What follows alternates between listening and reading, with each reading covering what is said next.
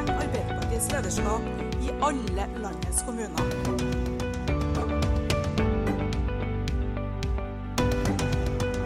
Vi velger velferd framfor urettferdig skattekutt.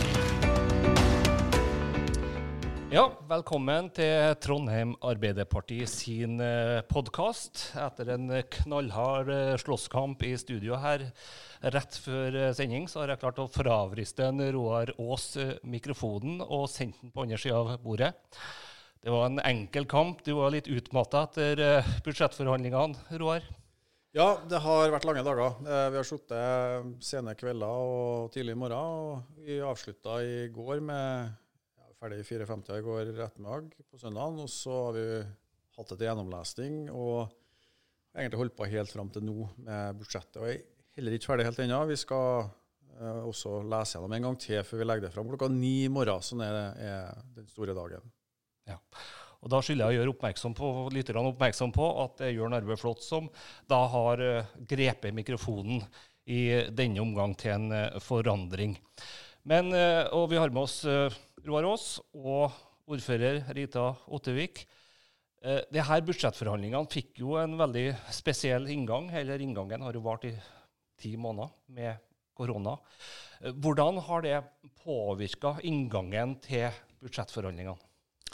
Det har påvirket ganske mye, både fordi at usikkerheten rundt både inntekter og kostnader til håndteringen av pandemien har vært nesten ute I det blå, helt frem til relativt nylig, hvor vi fikk tallene fra regjeringen på hvor mye vi får I hvert fall.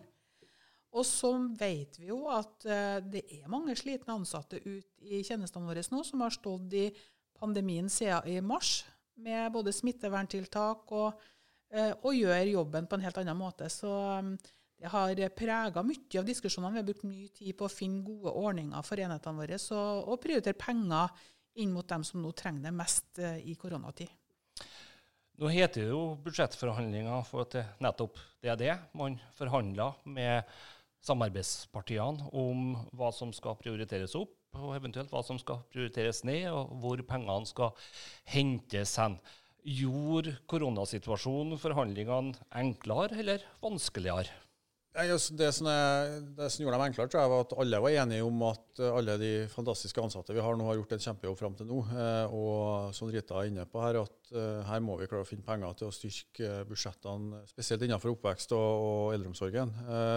Og vi var også tidlig enige om at vi skulle bruke disposisjonsfondet, eller de oppsparte pengene vi hadde over lang tid, de første 2 årene, for å lette arbeidet, da, kan vi si, ut på enhetene. Så det var det enighet om. Og så var det en del andre inndekningsposter vi brukte mye tid på å diskutere, og så hadde vi jo en lang ønskeliste, også fra Arbeiderpartiet, og så måtte vi gå på akkord med en del av den ønskelista, men jeg tror summen av det vi har funnet nå, tror jeg veldig bra for både innbyggerne og for de ansatte I Trondheim kommune. Og I dag klokka 12 så ble altså budsjettet presentert. Hva er dere mest fornøyd med fra årets budsjett? Vi mest fornøyd med at vi klarer å, selv om vi har koronakostnader og laget en egen pakke på det, så har vi klart å tenke langsiktig. Vi har klart å tenke hvordan vi skal få flere ansatte I skolene våre, og I laget rundt barn og unge, tryggere oppvekst. Vi har klart å se de lange linjene, hvordan vi skal klare å trappe opp enda mer på ansatte I eldreomsorgen. Og det var det jeg mest fornøyd med, at selv om det krise og vi tenker korona, så har vi klart å tenke langsiktig hvordan vi skal få tjenestene våre bedre, og samtidig ha investeringer og dermed også sysselsetting for å holde folk I arbeid. Hvis vi skal ta skolebiten først da, for særlig innenfor skole har man styrket, og man holder også fast på opptrappingen av eldreplan. Men hvis vi ser nærmere på skole først, så det en styrking der I løpet av 4-årsperioden på nærmere 280 millioner. Men allerede etter en par timer så ser vi at folk ikke fornøyd. De synes det for lite. Ja. Hvordan svarer dere ut det? Jeg tenker, for det første, så jeg tenker at når man leser budsjettet her, så det egentlig, hvis man skårer noen vinnere, så det barn og unge, en av vinnerne, og så det eldre, som har fått store påplussinger. Vi har flyttet på langt større summer I I år enn vi noen gang gjort tidligere. Og så det spørsmålet om hva forventningene vi plusser på 270 millioner drygt I hele perioden som går til oppvekst og barn- og unge-sektoren. Vi har styrket grunnbemanningen I 2021 med 17,5 millioner, så det en halvårseffekt med 30 millioner I 2022, men ikke minst så har vi jo satt av mye penger rundt det her som vi kaller lager rundt eleven. Det ene at man har behov for lærere I skolen, men man har også behov for mye støttefunksjoner rundt elevene, og det kan både være administrativt, men det kan også være hjelp til dem som har utfordringer med å sette I ro eller må finne på noe annet, og det også en god del av det her skolebudsjettet. Så at læreren får være lærer, og så har han de støttefunksjonene rundt seg, som bistår læreren I arbeidet med altså hele skolehverdagen. Tror jeg det vil framgå etter hvert som man begynner å lese litt nøyere på budsjettet, så framgår det som en tydelig satsning. Og man fortsetter på en måte utbyggingen av skoler og foretar de investeringene som planlagt på den fronten? Vi øker jo investeringene utover det kommunedirektøren har foreslått, med at vi både ønsker å starte opp Granås ungdomsskole. Vi vil også gjerne starte opp en skole til. Det må vi bestemme I løpet av våren når vi får skolebruksplan, hvilken en vi skal begynne på. Og så har vi også lagt inn økte bevilgninger til Hoeggen skole, en oppussing som I gang. Så det er et offensivt skolebudsjett. Vi har jo vært opptatt av at vi skal bruke minst 1 million kroner hver eneste dag til å investere innenfor skole. Det fortsetter vi med. Det viktig for å gi gode arbeidsvilkår og rammer for både elever og lærere. Og det trykket fortsetter og forsterkes gjennom det budsjettforslaget vi har lagt frem I dag. Ja.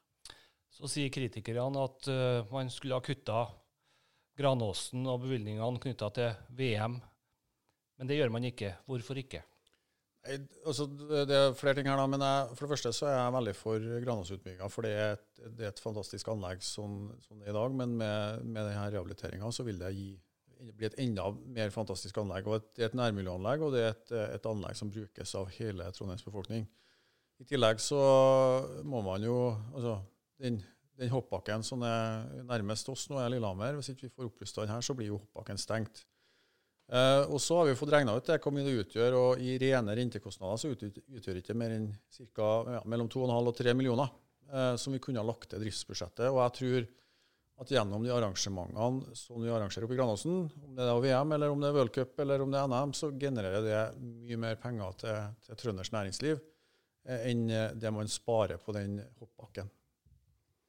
Vi skal jo også fortsette å investere både I kulturbygg og I idrettsbygg fremover. Vi trenger det, så jeg helt enig I at vi må ha et høyere investeringsbudsjett på skole. Det har vi lagt inn, fordi at det fortsatt skoler vi urolig for, også som ikke med på budsjettet som vi skal jobbe videre med, blant annet noen ungdomsskoler som trenger ekstra opprustning.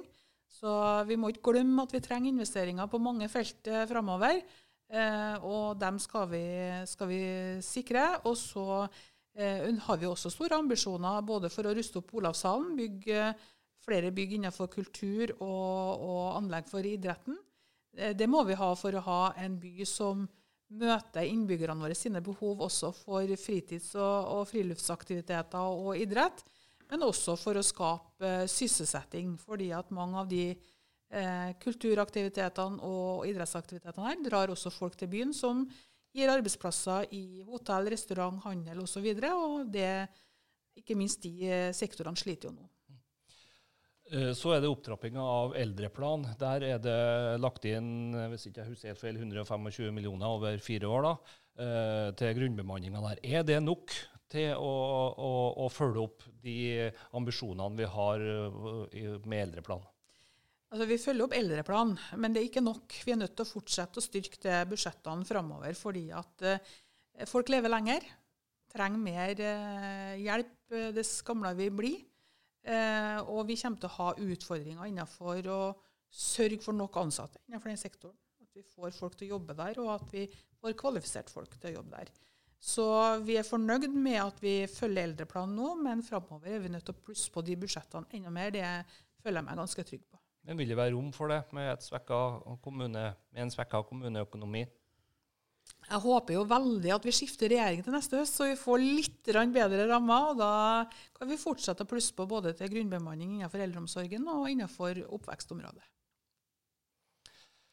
Så satses det, og vi har jo relativt ambisiøse klimamålsettinger i Trondheim med reduksjon av klimautslippene på 80% innen 2030. Det jo et krevende mål, men det lagt inn en betydelig sum til klimatiltak, det vel rundt 80 millioner årlig, og så har man plusset på, det var fra kommunedirektøren, og så det plusset på betydelig også i vårt budsjett. Men også, så jeg gjentar spørsmålet der da, egentlig, det tilstrekkelig egentlig til å nå de målsettingene vi har? Altså, vi har jo veldig ambisiøse mål innenfor klima og miljø. Mye av det går på å kutte utslipp innenfor ulike sektorer. Det ene noe innenfor vår egen transportsektor, altså alle de kommunale bilene og alt sånt som vi har på gummihjul. Og det andre handler jo om å kutte innenfor bygg- og anleggsbransjen, noe som har vært et fokusområde. Og jeg tror de ambisiøse målene vi har satt oss viktig å følge opp, og vi har styrket budsjettet nå med å klare å følge opp det som handler om kutt innenfor egne rekker, og så har vi bestilt flere saker gjennom både miljø- og næringskomiteen og bystyret, som går på det hvordan får vi til kutt innenfor bygg- og anlegg som ikke våre byggeplasser, tror jeg. Jeg tror det der svært viktig, og jeg tror at vi vil i fremtiden se en helt annen måte å tenke på når man bygger. Altså at man kanskje bruker mer gjenbruksmaterial, man tar kanskje vare på en del bygningsdeler i stedet for i det, og så videre. Så jeg tror vi veldig på god vei, og så må jo teknologien følge etter. Utfordringen vår nå jo at vi ikke har el-lastebiler og så videre, som er mulig å få på markedet, men det tror jeg kommer. Når vi begynner å etterspørre det, så kommer det på markedet, og da tar vi raskt de store kuttene som vi har satt oss ambisjoner om å gjøre. Så dere har fremdeles tro på at vi skal nå våre mål? Det har jeg veldig tro på, og som sagt, vi har ambisiøse mål, og vi har også en plan for det, og begynner å konkretisere den mer og mer nå fremover. Som sagt, forhandlinger jo å gi og ta. Man har fått innenfor skole og eldre. Hva det på en måte Arbeiderpartiet har måttet fire litt på i budsjettet her, av hensyn til at de andre partiene skal få gjennom sine kjernesaker? Det vel først og fremst det jeg har vondt i magen for, det at vi ikke klarer å levere flere barnehageplasser utover det lovpålagte. Vi har jo ligget foran i Trondheim alltid. Vi var først ut med full barnehagedekning i 2007. Vi har ligget foran nasjonale myndigheter sine lovkrav til kommunene. Og det har vi gjort også for inneværende år, fordi at både desember- og januarbarna får plass praktisk sett, fordi vi har flere enn akkurat bare dem som har lovfestet rett. Det klarte ikke vi å få til innenfor rammene nå. Det betyr at det blir tøffere for foreldre som får barn i desember, januar, februar neste år, å få barnehageplass. Det vil være først og fremst de private barnehagene som vil levere der. Så det det mest vondt i magen for. Men med valgseier neste høst så regner jeg med at vi får annen type finansiering og annen type krav på det, sånn at foreldrene slipper å vente så lenge før de får barnehageplass. Det som vi kanskje heller ikke har nådd i mål helt med, som jeg kunne tenkt meg at vi har funnet mer penger til, jo den satsningen på økte stillingsandeler og heltid. Der har vi funnet 5 millioner nå, sånn til et prosjekt som vi ønsker å gjennomføre i 2021, som jeg tror på for å finne de rette måtene å gjøre det på, men den potten kunne ha vært høyere. Men så vil jeg nevne at vi har også nådd i mål med mye, sånn at vi har funnet penger til Utsikten for eksempel, og dagsverket, som svært viktig for de gruppene her det gjelder. I tillegg så har vi reversert en hel rekke små kutt som har blitt kuttet i forhold til barn og unge. Så det tror jeg er både fritidstilbud og idrettstilbud, så det har vært veldig bra. Vi tærer jo nå ganske kraftig på disposisjonsfondet, som på en måte en sånn forsikring som vi har i kommunen til vanskelige tider, som vi i nå. Men hvor lenge kan vi fortsette å tære på det? Vi tærer på det i 2021 og 2022, men fra 2023 så skal vi over på ordinære driftsrammer. Men det nå en tid du skal bruke disposisjonsfond når det vanskelig å, og økte kostnader, så det akkurat nå. Så jeg tenker vi har god samvittighet, fordi vi har hatt stram økonomistyring, spart om midler, nå det vanskelig, da bruker vi av dem. Hvis dere skal gi dere selv et terningkast helt på tampen I forhold til budsjettet her, og de rådende omstendighetene, hva terningkastet til Trondheimsbudsjettet 21-24 fra de rødgrønne partiene? Jeg tenker at det en svak sekser eller en sterk femmer. Det ligger å vake der. Vi har funnet mye penger. Vi har aldri flyttet på så mye penger. Det som sagt, barn og unge kommer godt ut av det budsjettet her, sammen med eldreomsorgen. Men vi fortsatt ikke I mål. Vi har mer å gå på, så det må vi jobbe med I neste budsjettprosess. Rita? Jeg omtrent der I laget også, fordi at vi har hatt dårligere tid den gangen her. Vi har hatt mer ustabile rammer, og enda kan det komme forslag om endringer frem til vi skal behandle det den 17. desember. For regjeringspartiene har jo ikke funnet flertall I Stortinget, og så vi vet strengt tatt ikke helt hva vi får neste år fra staten. Så det gjør det jo spennende og vanskelig, og I den sammenhengen synes jeg vi har klart oss bra. Så med andre ord, for dere som interessert I kommunale budsjetter og budsjettprosesser, det ingen grunn til å koble seg av enda. Her kan mye skje. Takk for at dere hørte på.